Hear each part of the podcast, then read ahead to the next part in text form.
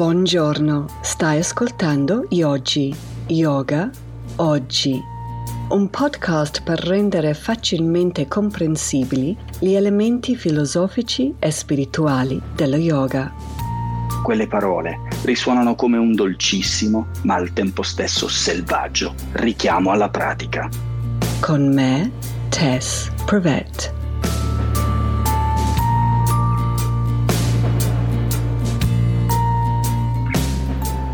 Ho scoperto di recente che il stetoscopio è stato inventato relativamente poco tempo fa, cioè solo a metà del 1800.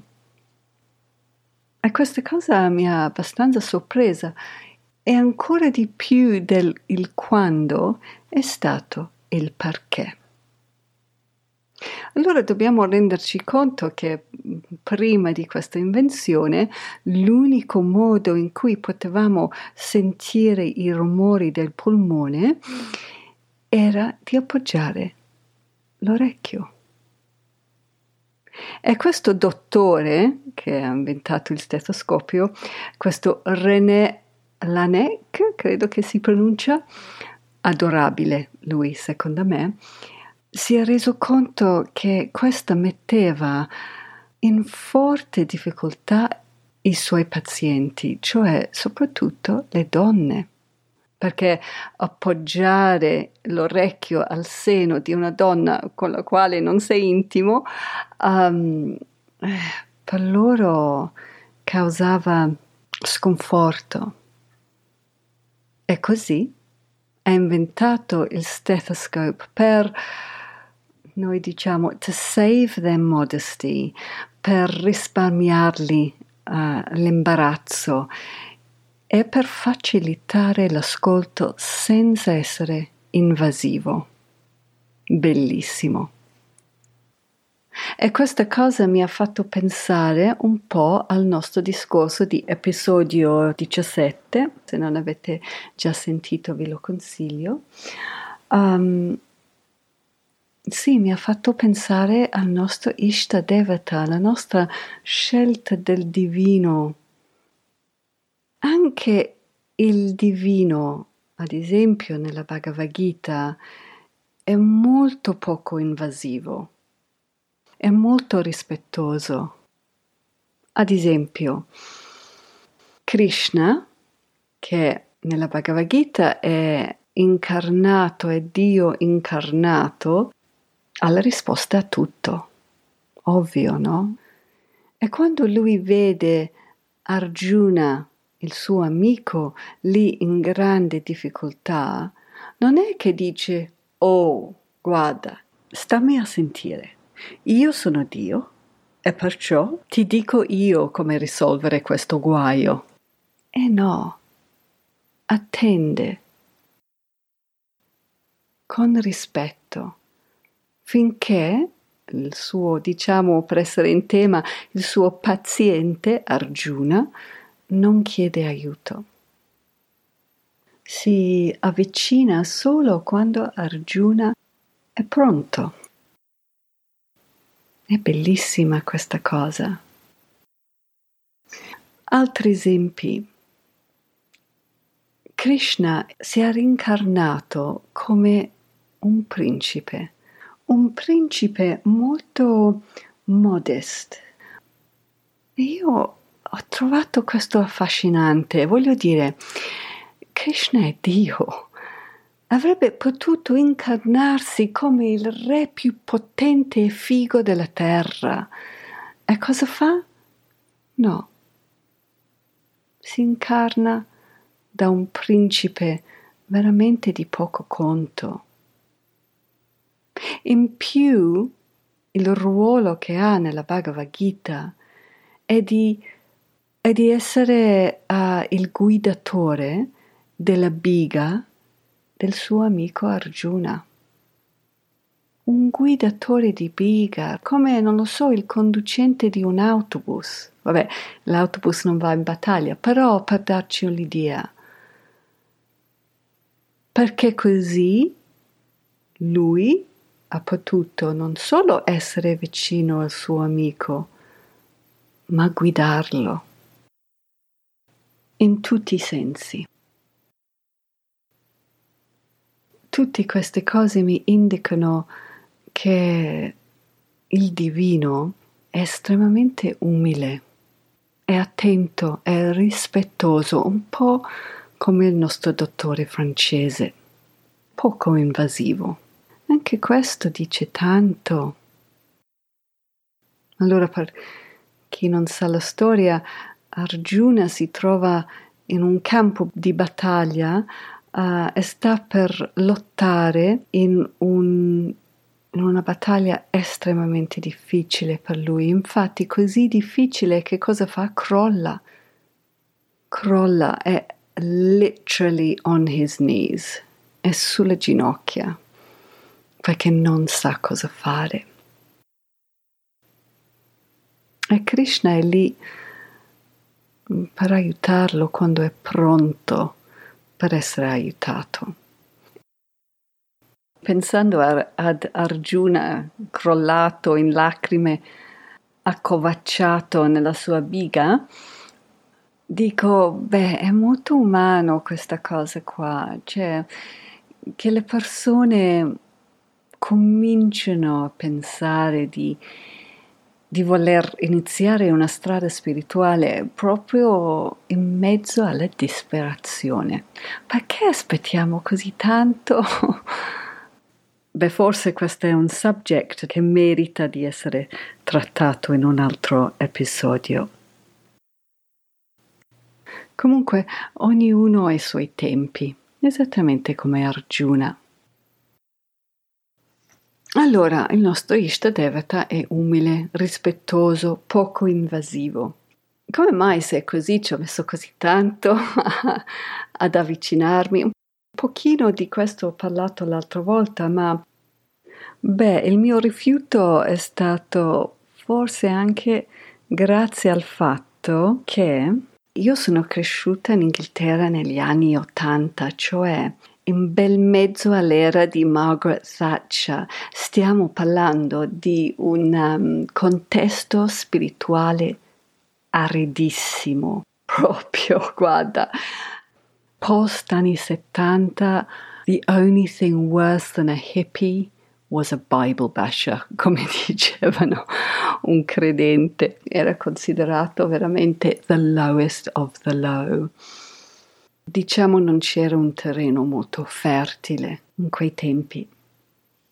In più avevo la nonna materna ebrea quasi orthodox. Poi avevo la nonna paterna strict Catholic, una cattolica molto osservante, e il marito, secondo marito di mia, di mia madre, era Indian musulmano, un cogiuolo di religioni tutti insieme.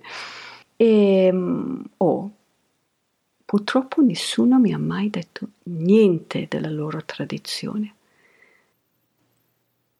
Secondo me non per cattiveria o perché non potevano fregare di meno, ma probabilmente per una questione anche lì di rispetto, probabilmente perché nessuno voleva offendere l'altro. Piuttosto stavano zitti nel bene e nel male.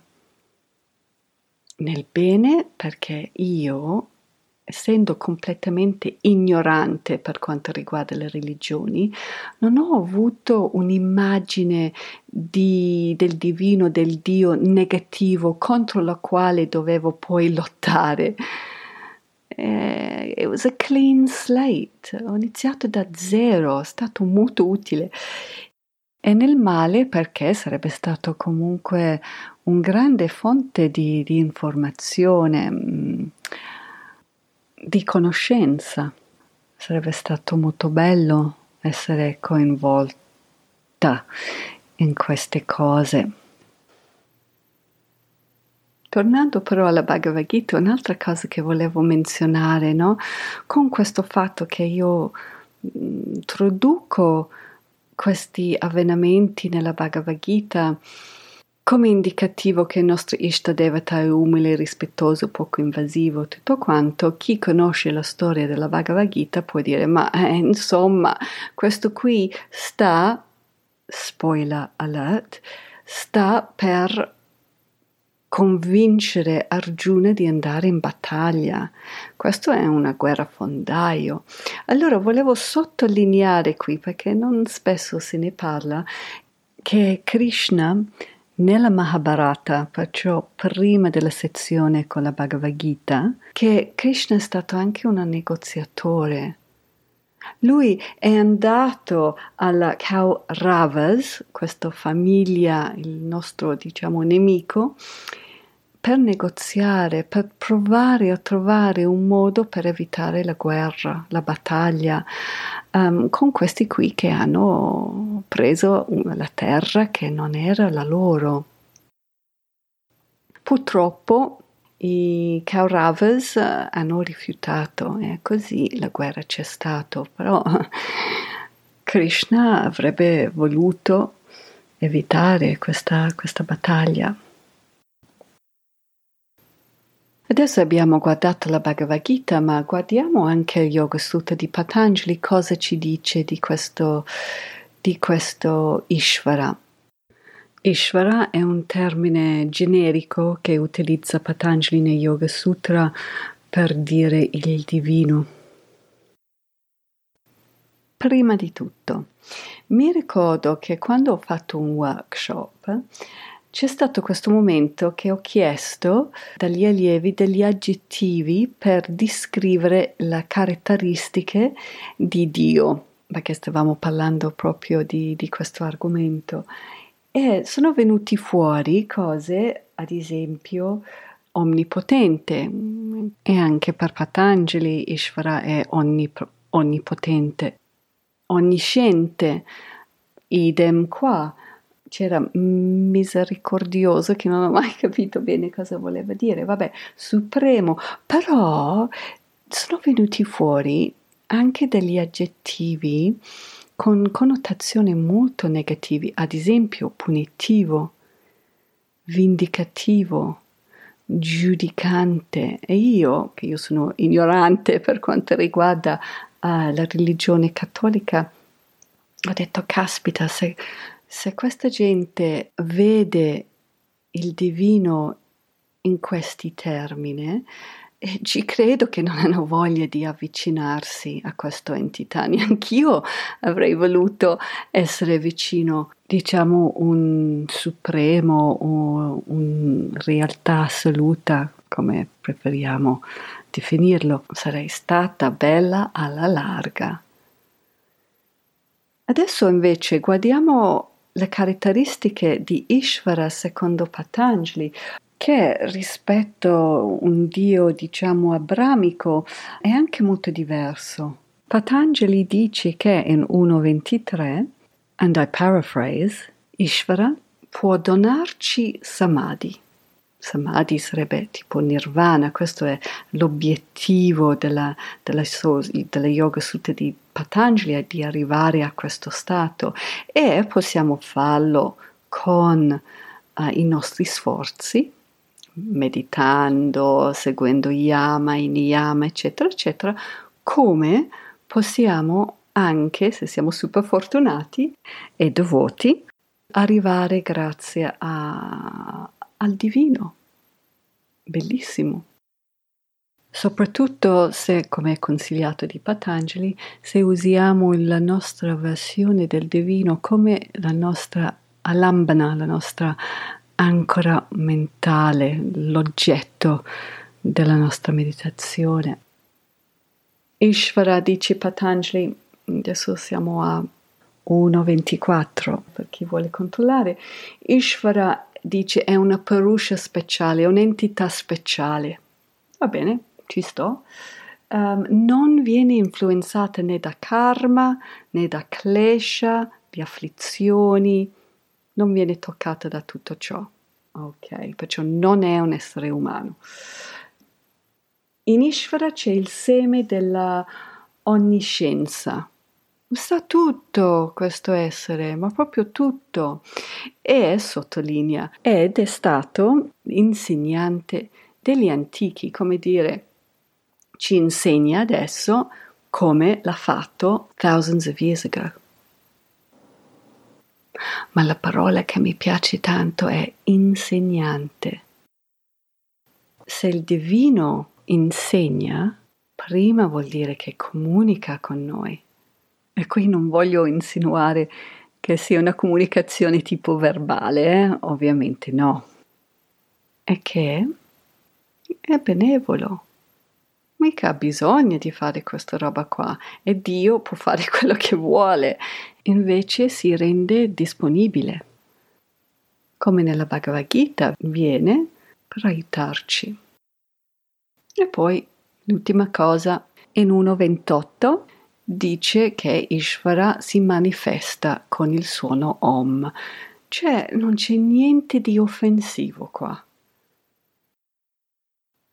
Con queste caratteristiche mi sembra un'entità molto approachable.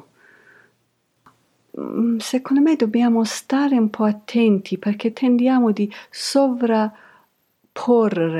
i nostri opinioni e idee e impronti negativi che abbiamo accumulato di un Dio abramico proprio su Ishvara.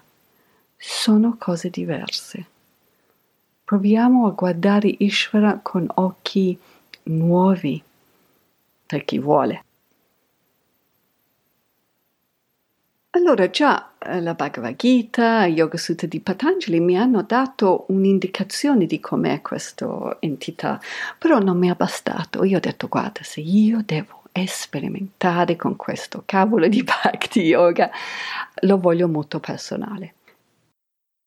Pensiamo un attimo al concetto di dating. Se noi cominciamo ad uscire con qualcuno, cioè immaginare di iniziare un rapporto con qualcuno che non conosciamo e dopo tutto la via del bhakti yoga in un certo senso richiede questo, allora quando cominciamo ad uscire con una persona vogliamo sapere un minimo, no? Vogliamo cerchiamo certe caratteristiche in quella persona, certe cose che per noi sono importanti. Allora oh, mi sono detto, vabbè, io faccio così, con la scelta del mio Ishtadevata.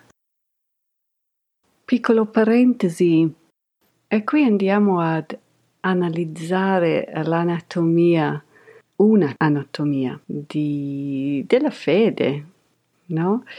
E, ehm, Solo che è un po' come dissezionare una rana, cioè um, rischi di ucciderlo nel processo e me ne rendo conto di questo, anche perché condividendo la mia esperienza, provando di spiegarlo, um, purtroppo potrebbe per alcuni essere anche un deterrente, ma ci provo lo stesso.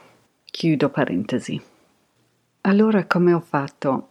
In un modo molto poco traditional, ho detto, ma sì, provo così anche con mio Ishtadevata, cioè di scrivere un bel elenco, un elenco molto ricco, molto lungo, di tutti gli attributes che insieme formano un'immagine o un profilo, se vogliamo, del mio Ishtadevata ideale. E su questa lista ci possa essere di tutto e di più, delle cose che sembrano anche stupide, tipo un senso di umorismo um, che ci protegge, che non giudica, mm, secondo le nostre esigenze lo facciamo. E pensandoci, non è una cosa così assurda, perché anche in India, in diversi momenti della vita, si cambia la forma che prende il divino secondo la, la, la loro esigenze del momento. Um, non è una cosa così raro. Comunque, torniamo a noi. poi cosa si fa? Beh, prendiamo tutti questi pezzi, tutte queste pratiche di cui ho suggerito. Nell'episodio precedente ho scelto una forma che poteva prendere il mio Ishtadevata che mi rendeva il avere un rapporto con questa entità un po' più facile. Poi, a livello pratico, cosa facevo? Alla fine della mia meditazione, alla mattina con gli occhi chiusi, magari con la tensione che scivolava verso la zona del cuore, immaginando, sentendo a livello viscerale che quella Ishta Devata ideale di cui ho scritto in quella lista esisteva e che era anche disposto a fornirmi con, con quello che ho cercato sempre erroneamente da terzi. E durante questi momenti, anche se sono, erano un po' forzati, ho provato a, ad immaginare la forma che avevo scelto prima. Per il discorso sulla forma, vi consiglio di ascoltare l'episodio iniziando con Ishvara o Dating the Divine si intitola. Può sembrare questo metodo eh, molto meccanico all'inizio e lo so, è un po' goffo, ma è quello, è quello che ho fatto, è quello che ha funzionato per me. Ok, per riassumere quello che abbiamo detto fino adesso per quanto riguarda le pratiche. Uno, scegliamo la nostra forma del divino. Due, scriviamo la nostra lista di cui ho parlato, poi lo puoi distruggerlo, non dobbiamo farlo vedere a nessuno perché tutti penseranno che siamo completamente matti cominciamo a, per chi fa la meditazione ad esempio o comunque in un momento dove siamo particolarmente tranquilli, tipo prima di andare a letto, dopo la meditazione eccetera eccetera, proviamo a sentire che questa Ishta Devata c'è a livello viscerale e cominciamo a, ad offrire la nostra gratitudine possiamo ringraziare adesso non solo la forma che abbiamo scelto, ma anche la forma insieme ai suoi caratteristiche. Ecco, tutto lì, almeno tutto lì per me. È un modo e di sicuro non è il modo. Ognuno si deve un po' trovare il suo. Ed è vero che all'inizio è un po' una sforzatura, è un po' un far finta con questo modo. Ma quello che ho sperimentato io è che dopo un po' di tempo non ho dovuto più fare finta. Non so spiegarlo, ma è così. Volevo venire sottolineando questo punto, che per me il mio Bhakti Yoga, il, questo lato devozionale, non è iniziato con la fede, ma è iniziato con la pratica. Grazie per l'ascolto. Se volete ricevere ogni mese il newsletter del podcast con tutti l'elenco dei link di ogni episodio, per favore scrivetemi a Tess Torino Empoli Savona Savona chiocciola Lotus Pocus Lotus come il fiore Pocus P O C U S.com Se vi è stato utile questo episodio, se vi è piaciuto, vi chiedo di condividere mandando magari un link dell'episodio a, a chi conosci che pratica e vi invito chi vuole di scrivermi un review positive su iTunes in modo che questo aiuta anche gli altri a trovarmi. Sarei molto molto grata. Grazie e alla prossima. Volevo ringraziare Laura Kidd, cantautrice e produttrice discografica per la musica. Questo brano si chiama Slow Puncture. Per sentire di più vai a shemakeswar.com.